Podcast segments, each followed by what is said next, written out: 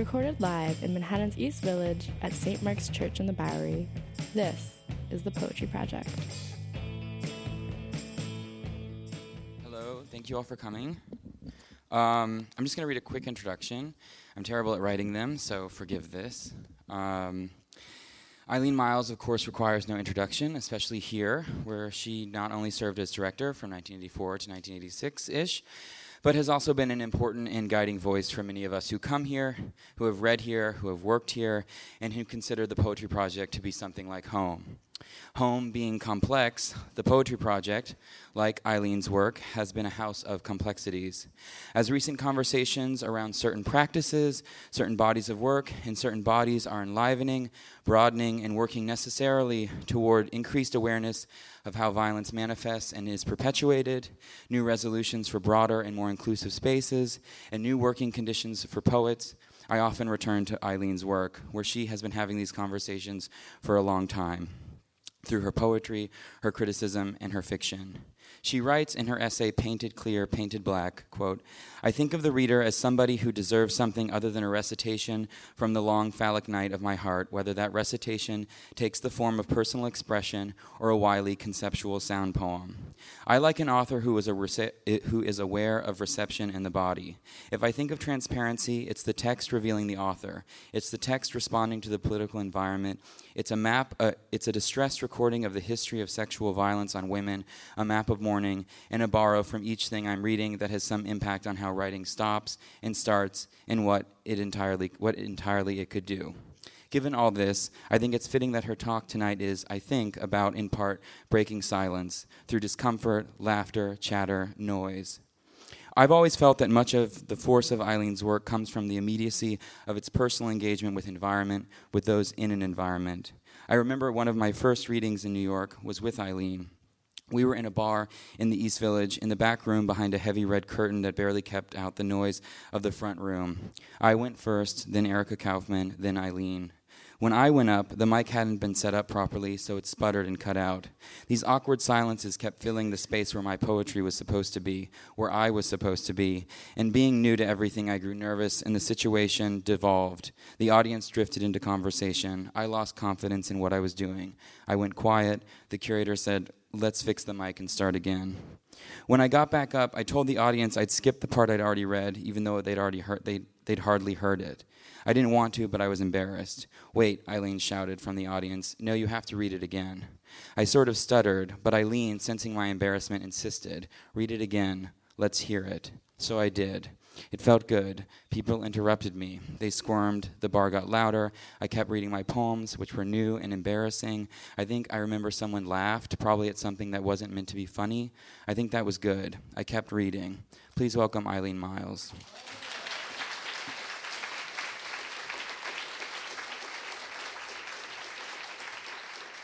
Thank you. That was so great. Um, I'm mildly obsessed with a gray hoodie and a green backpack that wound up on the floor someplace. So if you see that, that's mine. So, yeah, when Andrew invited me to, to give a talk, I thought, oh, I should, I should, I should um, do something with stand up. But, but I'll explain as I go. I mean, basically, I feel like just standing here, I, th- I thought, well, the thing about, um, the thing about stand up or performance or being in front of people is, is but particularly stand up oh if you watch i mean i don't watch that much stand up but i watch more than i ever used to. And i noticed that basically they treat the audience like they're like their bathroom mirror you know? You just start talking about um, your physical discomfort and stuff. So i just i guess i thought i have really long arms i've discovered like kind of weird you know? Um, so that's um, i'm not gonna um, with other things, like I was much, I, wa- I washed my hair yesterday, which is always kind of a mistake. You should keep your hair dirty for about a week before anything public. But okay. Um, so I'm not gonna. I'm, make, I'm not gonna. Um, I'm gonna talk about. Um, I'm gonna talk about this, what I'm doing. I'm gonna talk about you guys being here and um, poetry and stand up. And I'm not gonna make jokes about my ex. Um, but you know, but there are things. You know, there's things about there's things about being in a relationship that I can't not talk about. You know, and so I will talk a little bit about those things tonight. Um, like, for instance, you're in a relationship with somebody and um, they they're like sitting there drinking their coffee and um, they they're either looking at their phone or they're just sort of looking at you, and then they say, "You have really long arms," you know, and you're like, "No, I don't." and they were like, "No, you do," you know, and then you're like, "Ah, oh, I'm just waking up." Um, now, if you stayed with the person, that would be the end of it, you know, um, because soon they will be on to like, "Your head's really big," you know. Um, Thank you, you found it. No, it's not.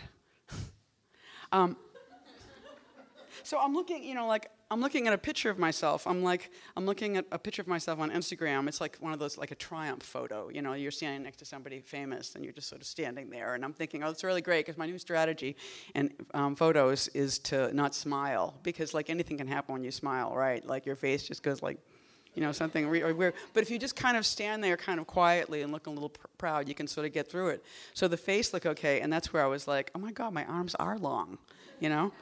Um, so I'm kind of like, I look like an ape. So, and then the question is, how does a person get long arms? You know, like, how did this happen? And I was thinking, like, if, it was like a really big dick, it would be just like, well, it just kept growing, you know? So it's probably similar. It's probably just like, it didn't stop, you know, and maybe there's something handy about having really long arms. So this is like that. Basically, that what we're doing. It's sort of like, hi, I have really long arms. Um, so I've been going to, I've been going to um, some stand-up and doing a little bit of research, and I saw Tig Notaro a while ago, like a month ago or something. I think I saw her someplace really huge, like the town hall, and um, it was kind of incredible because she, as we know, she has she's had um, breast cancer, so she had a breast removed. So I think she sort of said, kind of, it's Susie Timmons' phone. Oh, answer it. Don't feel bad. It's okay. I have to take this, right? like. So, she's talking about. She was like, "Don't step on my material." It's, it's Tig. Okay.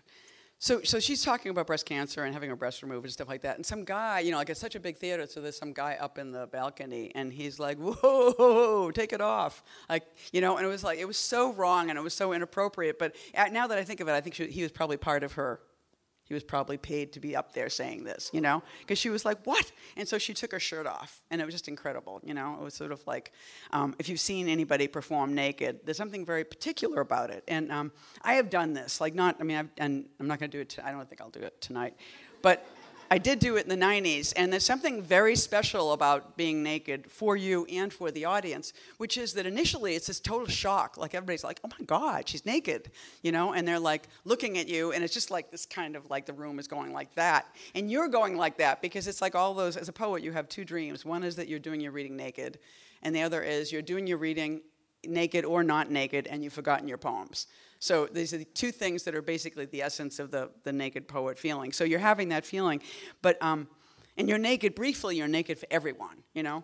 But and it's, what the thing that's so weird about being publicly naked is that only I think only women do this. You know, there's not a whole thing about public unless they're male rock stars. It's sort of like basically female performance artists, male rock stars and, and female stand-ups are the only naked people public who are not officially you're not paying to see somebody naked. These are just people who suddenly become naked.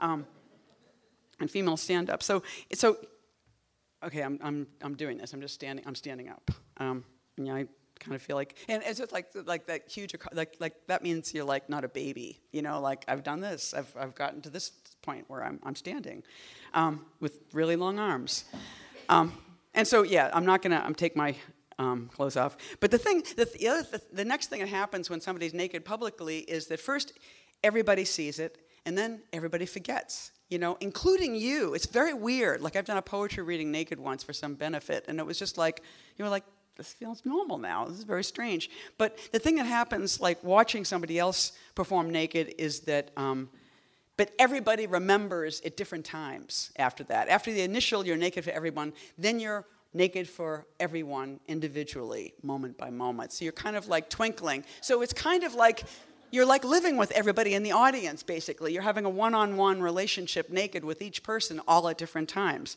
Um,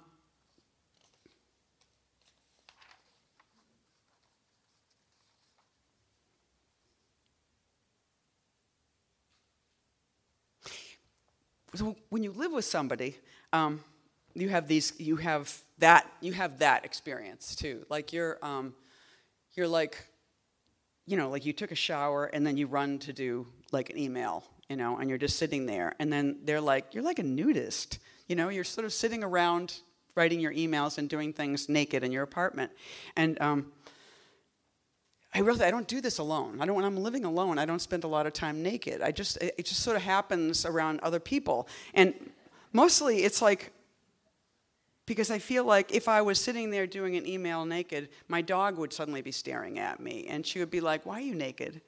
You know, and it would just be kind of like like the dog would be thinking, "This just doesn't feel right." It just sort of makes me uncomfortable.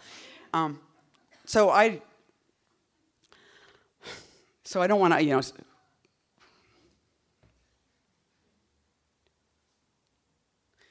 there was my stand up process is this. I take a long set of notes, right? And I kind of write, basically write it. And then I think I'll shorten the notes. So this is the shortened version. So sometimes I don't know what the shortened version means. So, so that's, that'll be the quality of these silences. Um, why do this?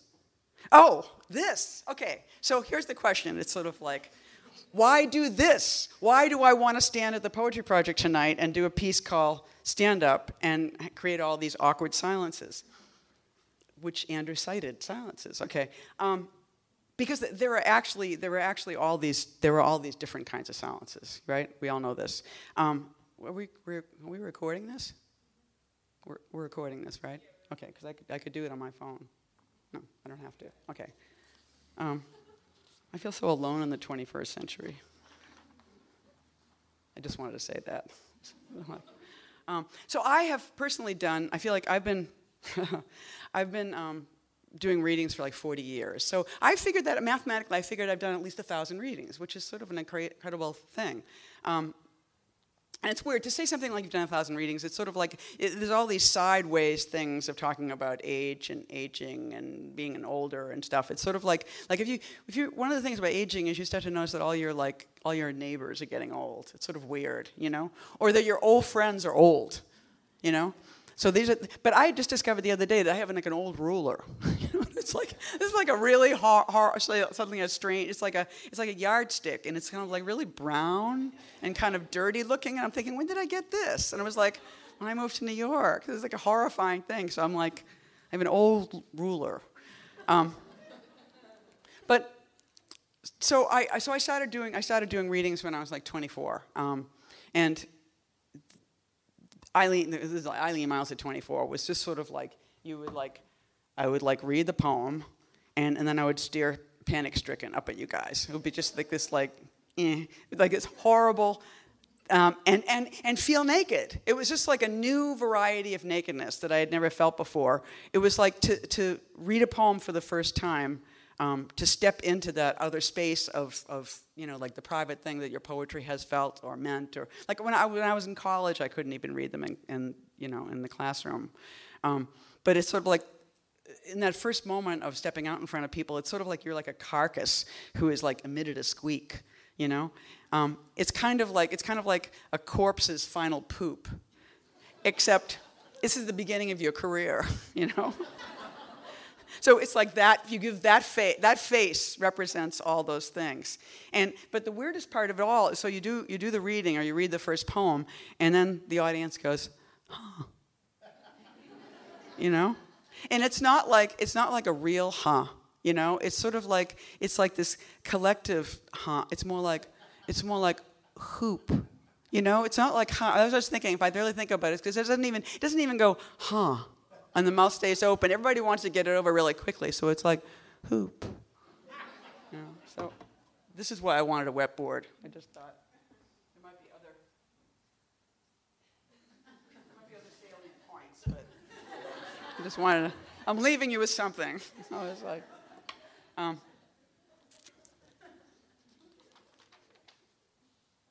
I mean, I feel like I feel like this is really kind of like. Don't you feel? I feel like this is the sort of the heyday of the anything moment. Don't you feel this in the world culturally and and genre wise and media wise? It's sort of like, and I feel like this is a really great moment for me because I feel like I feel like an anything person. I feel like I've been like an anything person for a long while. Like part of it around being around the ground, the grind, the grind of like e- economic reality. Like I feel like it's sort of I'm a poet, but I would basically do anything else to make a living. That sort of vaguely sounds like so. The, the, the I think that anything person is really kind of can fit in marvelously into, into this cult, kind of cultural void that we're sort of um, I don't want to say suffering through, but just being being in kind of this sort of big vagueness. Um, so I, you know, in a way, I guess I feel, you know, like I feel better. I feel better doing this. I feel better being anyone and being in a world in which it's sort of like there's no real conflict. It's like it's it's fine. Um, but so so. And I'm, and I'm fine with not knowing what this is, and I'm, I hope it's okay for you too. Um, but but uh, th- there are two things that I'm sort of meditating on tonight, indeed, and one is poetry and one is stand up. And um, but just to, to, think for a moment about being funny in poetry, um, I mean, think people really have different appetites for it, right? I mean, there's like there are poets who are like they're like she's like a funny poet, you know, and you get that kind of creepy feeling like that's what this person is doing, you know. And I think it's wrong. I think it's sort of it's very interesting. Well, it's, it's wrong in poetry. It's not wrong in stand up. I mean, that's what's so weird about when I started talking to people who do stand up. It's sort of like what's funny is that they actually are going for jokes. I mean, like that's what they're doing, you know. Whereas when somebody's going for a joke in poetry, it's just like kind of vulgar, you know, because that's supposedly not. I mean, it's not clear what we're doing, but we're we're not doing that, you know. I mean, like porn's interesting that way. When I re- understood that what porn was trying to do was produce an orgasm, you know, and this sex, like when you want to make the dis- distinction between sexual writing, writing that has sex in it, and porn, sexual writing isn't trying to make you come basically. They might want to put some sex in the writing, but they're not trying to do this. Um, so, but being funny in poetry is just a little weird, and I think people have different appetites for it.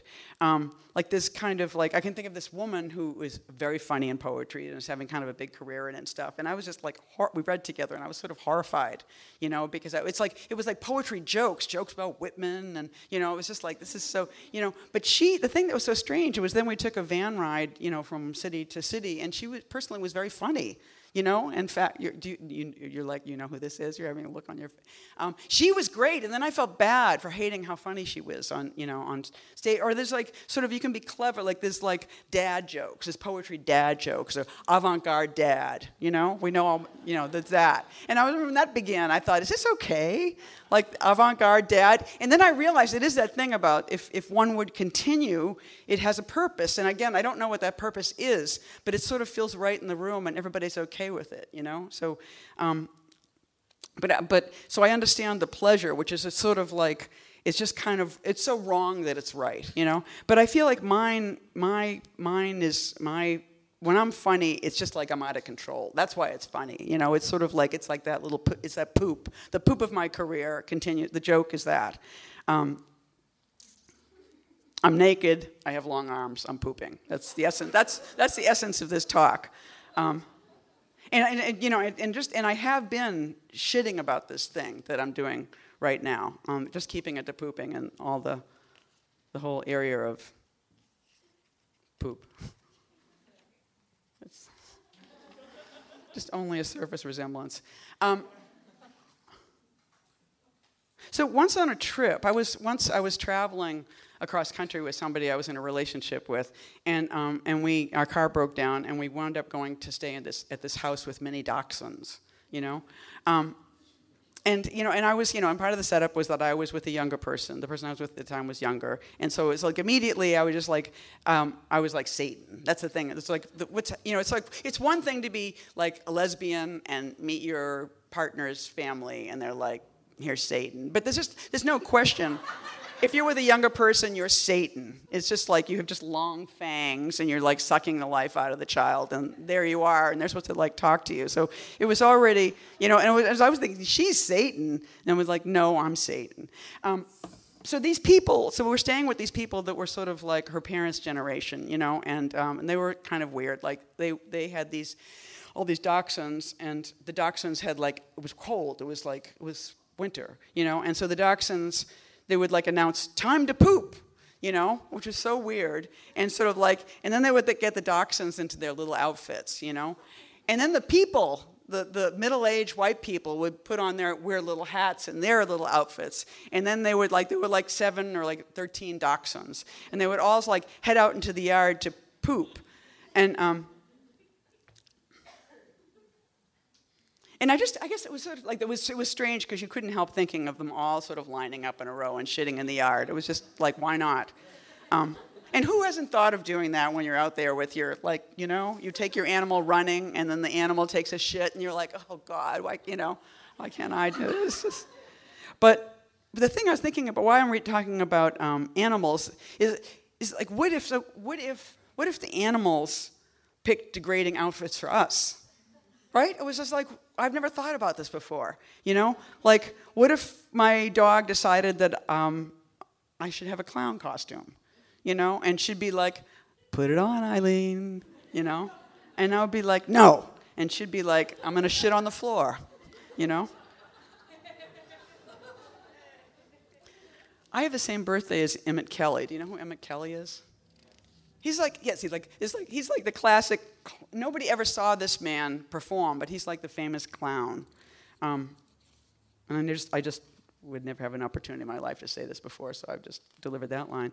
Um, so the thing, the thing about animals, and actually there's no segue, but I'm, there was a segue, it's gone. I don't know. Um, the thing about exes is it's not enough to unfriend them. It's not enough. Um, you have to block them, right? You just you can't unfriending will do, not do the trick. Blocking will do the trick. Um, like, did you ever see that episode of Black Mirror? Have you watched this? This amazing. It's like the Twilight Zone. It's like British Twilight Zone on Netflix. It's, huh? What's it? What are you? What are you saying? Canadian. Oh, Canadian. Oh, I'm so sorry. British Canadian. I was just like, there's like a queen on their money. Anyway, there's one episode. There's one episode in which um, um, people are blocked. You know, it's sort of like the, the, way genitals are blocked, like with that kind of iridescent cube. But instead, it's the whole person is blocked. And I think the person had done, if the government, if you had done something wrong in this in this dystopia, that, you would see these human shapes, and it would just mean like, oh my God, I can't, you know, I, I'm not allowed to see this person, or they're not allowed to see me, which seemed like the ultimate thing that we should have from social media. Like, is this? No, you don't want to just block them on Facebook. You want to block them in the world. You know, you see that sort of strange, but we can't do that with exes. And I'm saying you gotta, uh, you gotta block them. Otherwise, but you have to block them because. Um, so I'm okay. I go into Facebook one day and somebody goes, um, "I'm writing something." This is like how poets lie on Facebook. I'm like, right? I'm writing something, and I just wondered if any of you have any ideas about what gets better. You know, what gets better is what this poet wants to know, you know, for something that he's writing. I thought, you're not writing, you're depressed, you know? But we can't, you know, it's sort of like certain people can get, say, I'm really depressed, I'm really depressed, and somebody else will appropriate it, and it'll be like a conceptual poem. But, but this poem, poet just did, simply didn't want to say that he was feeling bad. So he was like, what gets better? And so everybody, I mean, it's like, um, I mean, I feel, I feel like this should be like there should be like group therapy for the whole world, right? At this point in time, I think that's what we should have. But then I thought, no, that's what Facebook is in this horrifying way, right? It was sort of like everybody's sort of the whole world is out there, you know, and it's sort of you know, you're kind of feeling something and you just go, wah, you know? And as I did that, I'm like sitting, I'm sitting in my apartment writing this and talking to myself, and I'm thinking, and I go, wah. I mean, that's the horrible thing about thinking, right? You're walking down the street or you're at the gym and you're thinking, and suddenly you go, wah. And then the person next to you looks and you're like, oh, I just busted through the barrier. Um, but I do it, and my dog just looks at me and goes, whoa. You know, warily, you know? Um, clown costume or Texas car hop. Oh. Thank you. Um, so, what gets better? So, I think I'm, I'm going to chime in. So, I like writing gets better, dogs get better. Um, I'm like performing the happy, soulful, art loving person on Facebook. Um, do you? I mean, like, do we, does anybody ever? I got to say this. Does anybody ever forget the the names that people call you on the internet? Like, do you ever ever get over the things that you kind of? It's sort of like right. It's like this is part of the harrowing. You know, like. Um, uh, I'm just assuming we're all poets here, but there was like Claudius App. Anybody? It was like there was a, a, website called Claudius App, which was like a poetry website, and then it migrated to being like a hate crime. You know. Um, it was like one it was like one little man who had this website who chiefly hated women, but actually he hated a lot of people. Um, so like the magazine became that, you know. Um, which I think is, you know, like again, I think that, that that's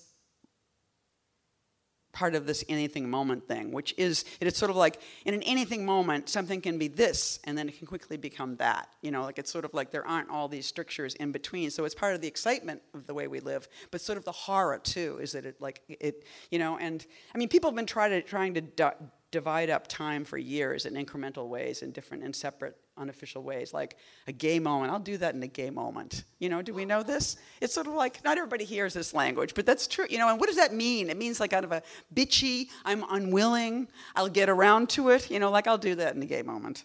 You know. Um, and and who hasn't hated the um, the term a New York moment? Like I mean, like I feel like that is so not for us. And then somebody like we could do it in like a New York moment. And you know, the second somebody says that, you just don't want to know this person. This is like a person who like is paying for New York Magazine. You know, it's like this was like they were like I live in New York. I'm to get New York Magazine. You know. Um, but that kind of but that morphing thing that I was talking about is the um, is is what the real topic of this thing that I'm trying to do here is, is like the, the, this thing here becomes that thing there. Um, and and that, that weird transition is truly the arc of both things, um, poetry and stand up. Um, I vouch that they are the same thing. Um, though the, the, difference, too, is oh my God, I dropped something.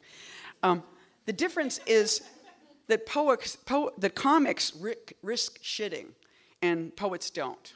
You know, and, and what I mean by that is if you've ever performed, and you, you have performed, right? This woman right here nodding. Because the thing is, it's like if you've performed, if you've done improvisation, I mean, this is like this is like a baby step. You know, now I feel like after this, I will really have to have the balls to like go to one of those open mic stands up and do 10 minutes and like just barf, right?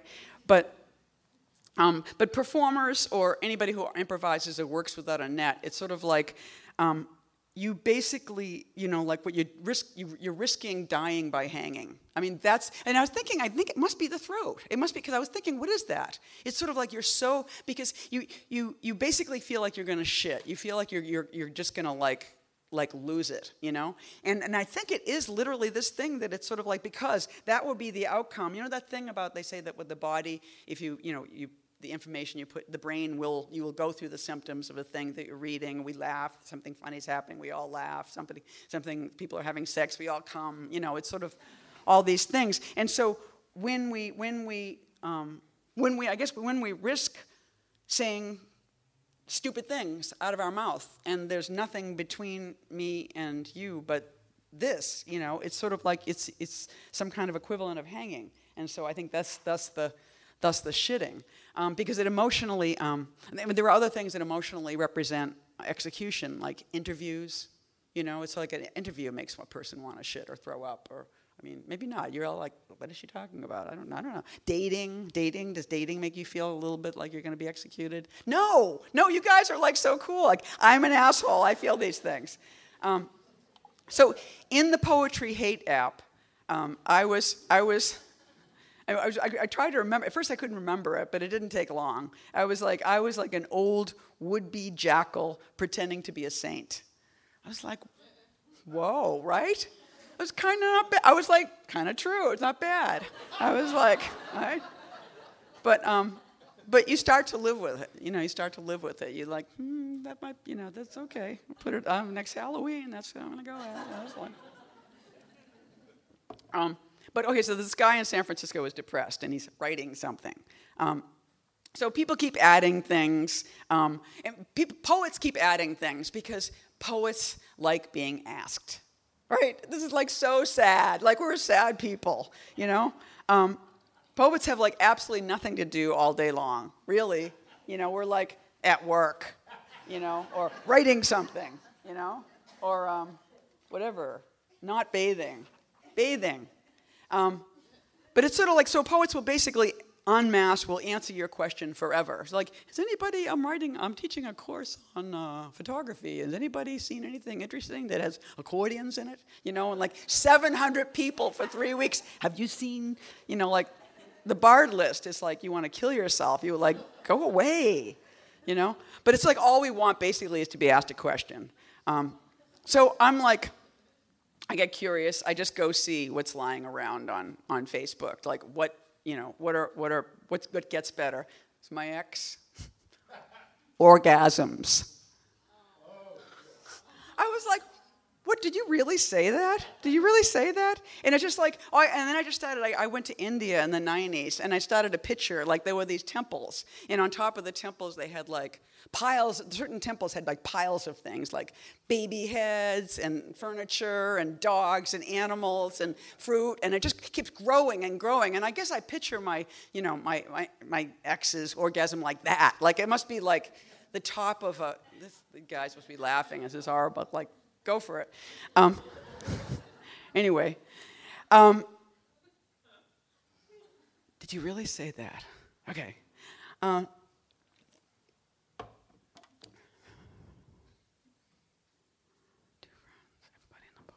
two friends, everybody in the poetry world, Tig at Townfall. This is like, this is really, I think you, you want to know what this was. I don't think.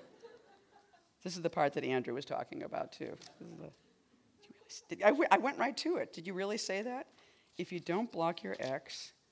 Oh, did I? If you don't block your ex, it's like something you left in your apartment. It seems to be talking to you, but it isn't. Ah, that is a little knowing. Ah. Um,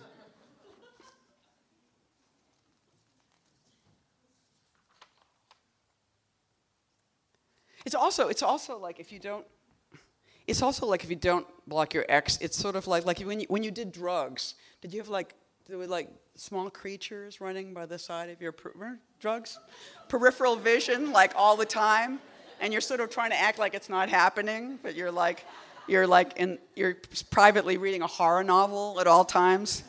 Um, you gotta block them. That's I did.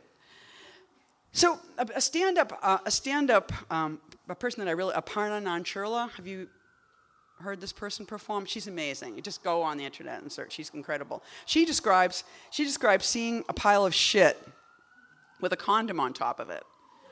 And she was like, too much information or not enough? right? It's great. Um, so I envy that ambivalence. There's, there's nothing, I, f- I feel like there's nothing ambivalent in my life. That's like sort of the problem. Um, but still, I like to throw my dick down on the breakfast table.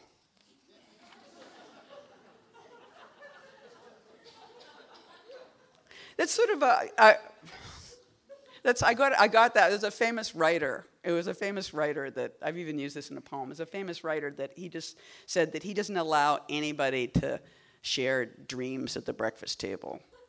I was like, what an asshole. And I was like, what do you do? You just put all five pounds of it down on the table and say, no dreams, you know? Um, but I've taken to saying this continually as a, as a version of shock. I just like to put my throw my dick down on the table. Like I feel like you know, in Buddhist teachers, how they sort of like when you ask it, they say you say what is life, and they hit you on the head with a stick, or they, you you say um, you know what what is another what is death, you know, and they say moo, you know. And so my, my, this is just like my crazy wisdom. It was just like, you ask me a question. Susie asked me a question. You have that, she has the first reading face. You had it, you had it. It was like really great. And it was just like, um, why me? I just throw my dick down on the table. That's what it is. Thank you. Um, this is the time of anything.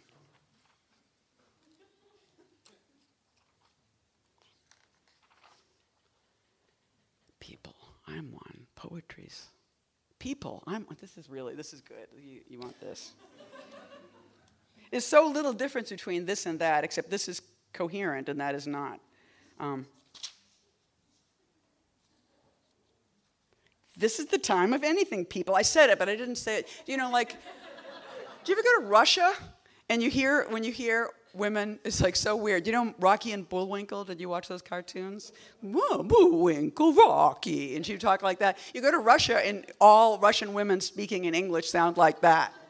And you realize it's like you're forced to use, you're forced to, you, there's a rhythm that you have to use. And if you don't use it, nobody will understand you. So you could be saying something perfectly in Russian, and they're just looking at you like that because you've got to go. You got to go in Winkle Rocky, and it's like there's a woman one and a man one. Um, so I basically said something really funny, but I didn't say it in the right rhythm, so you didn't get it. Um, this is the time of anything, people. I'm one. Poetry. Okay, go back. Um, Poetry's like an accident. Okay, now see, now it's not to be so good. It was actually really great. But yeah, true. I mean, it's sort of like poetry's like an accident, right? I believe this. It's like it's like brackets, you know. I just thought I'd hold my thoughts like this, right? I mean, I think that's what poetry is. I just like this. I thought I'd let my life be this way, you know, like. Eh, it's really not a poem. It's really not a novel. It's not a memoir. I'm not gay. I'm not a woman. I'm not a lesbian. I'm not a man. Isn't the thing about race that's kind of the thing about race is that it's it's kind of clear. But what's it in that sentence? That's the problem with that sentence, actually. Um, Fanny said her mixed race kids were of her, which I think is sort of incredible. Um, So I'm, I'm, I'm white, the invisible color. I put a U in that color. You feel it?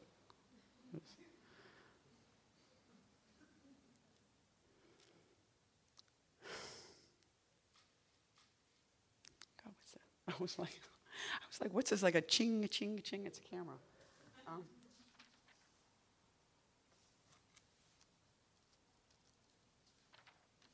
the worst part is I'm like, I'm getting to it. I'm not even nervous. This is like. Um,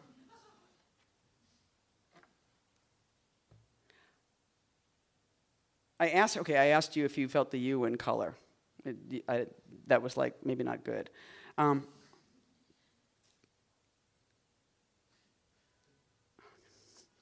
the thing about poetry, the thing about poetry timing, poetry talking, and the thing about, okay, okay, okay. Okay, the thing about okay, the thing about poetry timing and the thing about poetry talking, it's much better when I talk, right? Um, is is that when we start we stop going da da da da da da when we stop doing that, or when we stop doing like the thing about poetry, when we stop doing that, like, and we know that there are cults of da da da da da da who are still like some of them are in this you know in this borough of Manhattan, north, you know, or Anyway, um, well, hold, okay, hold that for a second because wouldn't it be? No, it's better over here. Hold on.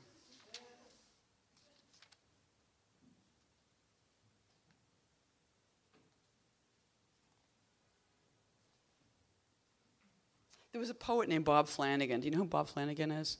He was he was amazing. He could he was really good at like he could do imitations of all the poets in the LA poetry scene perfectly. Like that was his. He would just do Kate Braverman, and people were like dying and laughing. Um, so, what was that? It was like a dead poet body under the building. It was just like somebody's yanking a tree out by the roots. It was like. Um, so wouldn't it be great if Bob was, oh, this is not going to work at all. This was the hardest, the thing I worked on the hardest. Um, you know who should be alive? That's what I thought. It's like there's so many people dead. Like it's sort of like increasingly, um, increasingly you'll, you'll be talking about.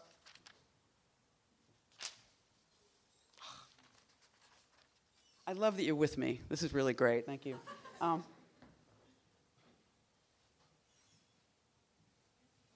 So Bob, he's dead. He's dead. He's dead. Bob's Bob's dead. Okay, Bob's dead.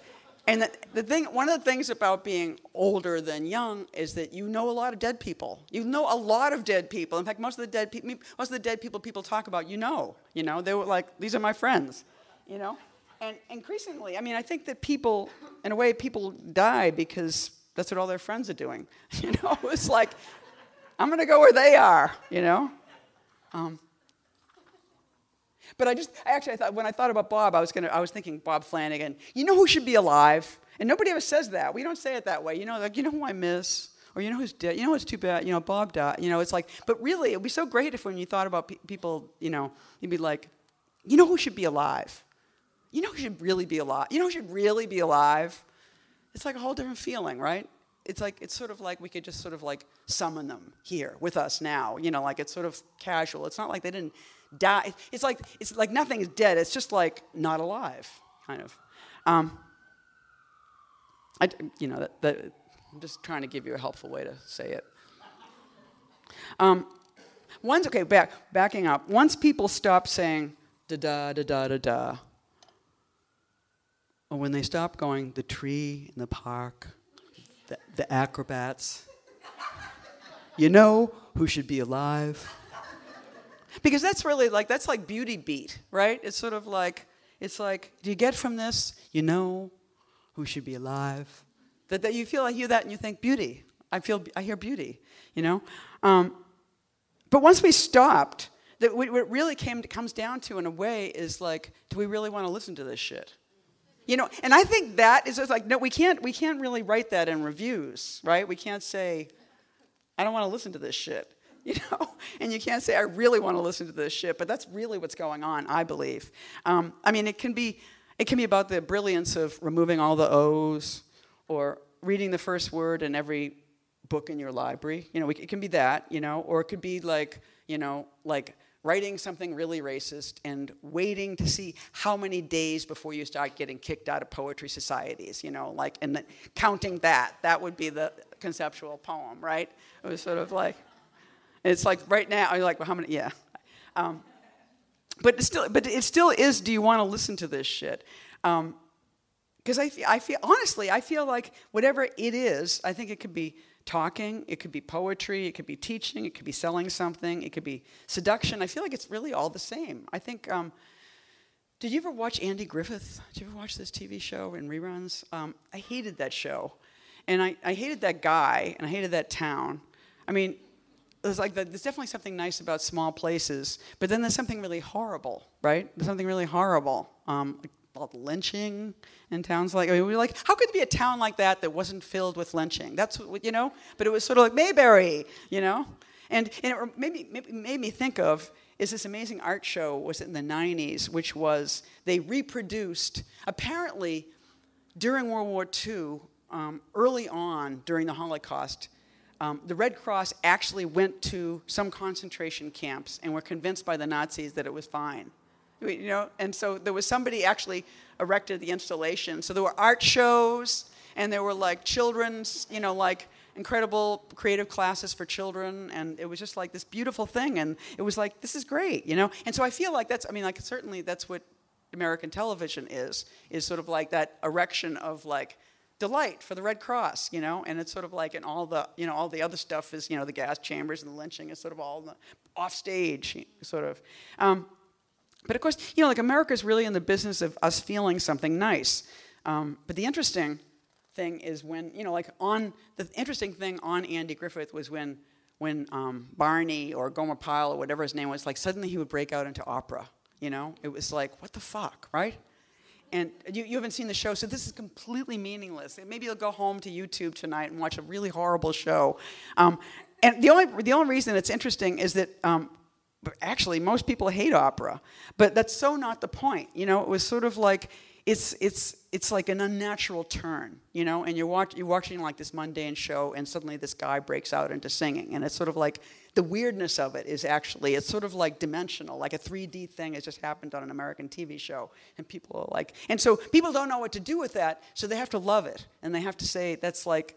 Um, I mean, it's baroque, is what it is. It's sort of like we have we have we have a happy show, and we have this sort of lie in a way because probably that guy doesn't sing opera. You know, it's like a homely man starts singing beautiful opera, and and people go and it's crazy, and people go, no, it's beautiful. Opera's beautiful. Um, and is it?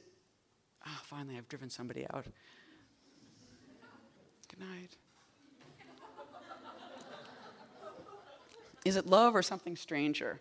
Um, but the point, the fact, the point is that Jim Nabors was gay. That's the thing that's really incredible about that. So, and that's what's going on. He's willing to pretend to be a complete fucking idiot just so people will look at him and then he will begin to sing. He's really happy. And everybody in America thinks, this is so beautiful. And what he's doing is he's singing, I'm gay. It's like, so I guess that's what, that's what gets better, you know? It's sort of like something turns, whether you know it or not, it's happening. Um, it's as if, it's as if, this, this, it's as if the Native Americans had a joke. Like I wish they did. Because when I realized, when I realized about America, that everybody who came here had a dream.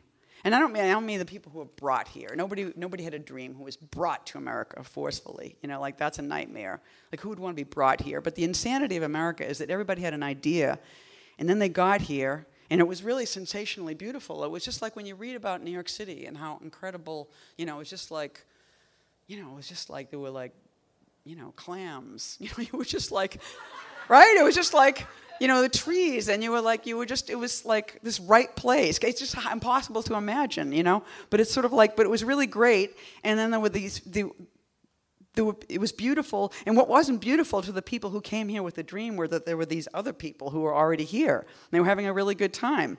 Um, so, you know, if there's another laugh coming in this talk, I'm not sure I see it coming. But um, I guess I, I need to say that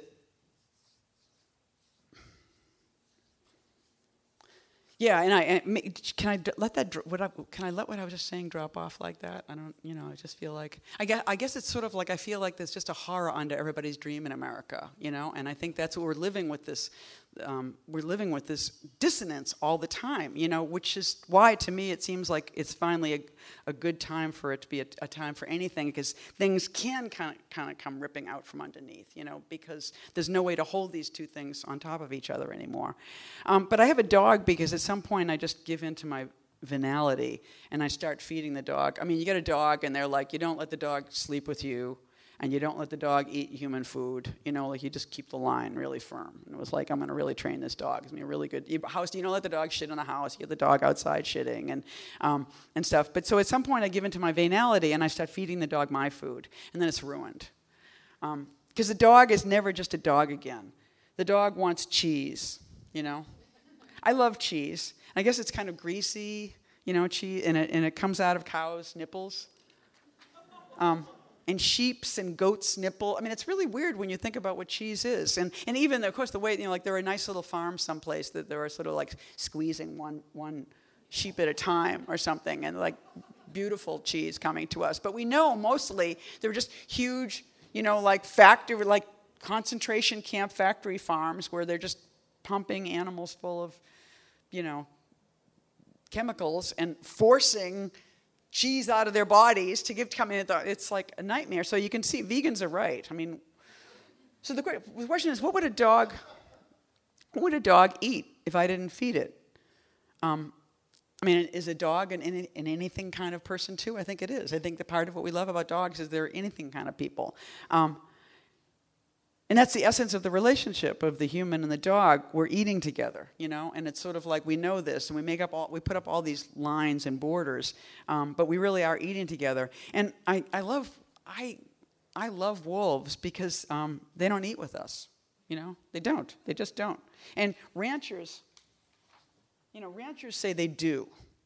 You know, like why is eating a lamb once in a while worse than like a whole nation feeding off a sheep's nipple? Thank you. Yeah, it's like that's a funny thought. Um, the wolf. Okay, the wolf wants to stay out. You know, I mean, and is anything more dignified than that? Like sitting on a shelf, hanging over the land, just howling. Like, what is the wolf howling?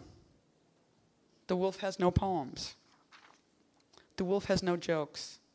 My poems might be gone, they sing.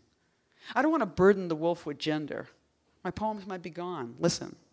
I'm going to listen to that when I wake up. Don't be cruel. And all the wolves start singing, Ooh, to a heart that's true. It's the most beautiful night of your life. Why not? Anything is happening, anything can sing, I think. We're living in the anything moment of the world. So don't let anything ask you to be ashamed about anything. Don't help them do that to you with your big, long arms. Think hard and just tell the truth. Thanks. Thank you. The Poetry Project has promoted, fostered, and inspired the reading and writing of contemporary poetry since 1966. Consider supporting us by checking out a reading, becoming a member, or donating at poetryproject.org.